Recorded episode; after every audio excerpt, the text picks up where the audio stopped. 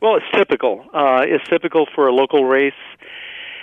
And when there are no glamour kind of races around, uh, in other words, it's not part of a statewide, uh, you know, uh, ballot, including the local races. There's no governor's race at the top of the ticket.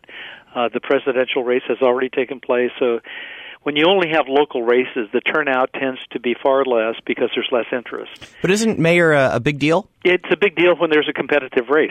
Who are the 18% that you think are going to show up on election day? The likely voters. And the likely voters will vote Antonio back in. Uh, they tend to be uh, older voters. Uh, you'll get a sprinkling of youngsters this time, but uh, not nearly as much as we saw in the Obama campaign. So the most typical voters, those who are middle age and older, uh, those who have lived in the city for some time, and those who don't like to rock the boat a whole lot. But at the same time, there's a lot of speculation that he might run for governor. Yes. What are your thoughts on that? Well, I mean, I think most of us know that Antonio would love to be governor, and and so would uh, all the other Democratic candidates that are lining up or suggested to be lining up, as well as those on the Republican side of the ticket, whether it's Meg Whitman, Steve Poizner, or whatever.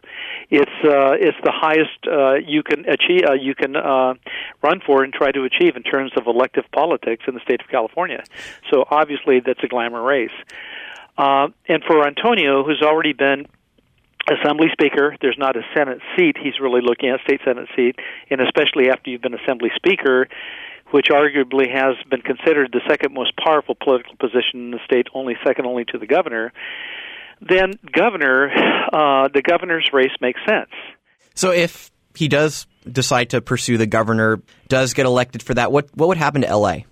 Generally, that question is asked in terms of the programs uh, a mayor has uh, set in place, tried to get uh, tried to set in place, and how far along on a mayoral vision uh, have we've come down the pike. Uh, the mayor has started a number of things, but hasn't necessarily finished them because there aren't finished products.